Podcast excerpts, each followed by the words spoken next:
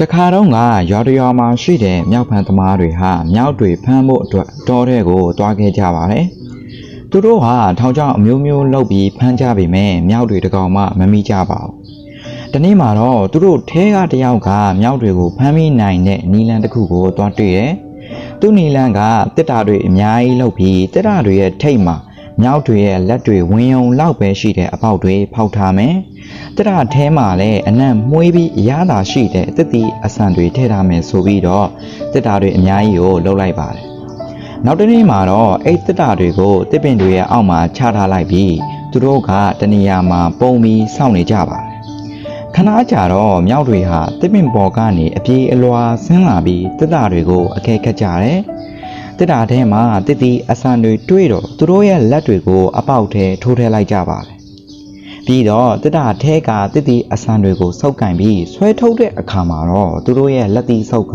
အပေါက်ဝမှာပဲတစ်နေပါတော့တယ်။ဘာလို့ဆိုအပေါက်ဝက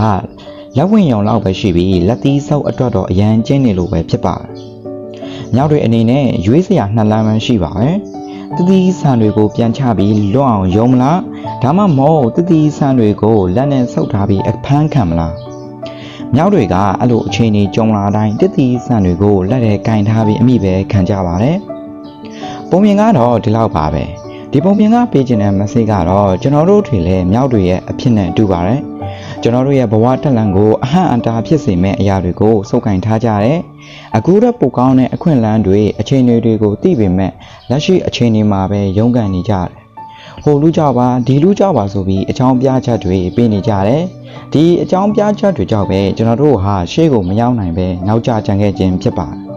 ဒီပုံပြင်လေးကိုအဆုံးထိနားထောင်ပေးခဲ့တဲ့အတွက်ကျေးဇူးအများကြီးတင်ပါတယ်ဗီဒီယိုကိုနှစ်သက်တယ်ဆိုရင်လည်း like and share လေးတွေလုပ်ခဲ့ပေးဖို့တောင်းဆိုပါရစေနောက်ဗီဒီယိုတွေမှာပြန်ရဆုံတွေ့ကြရအောင်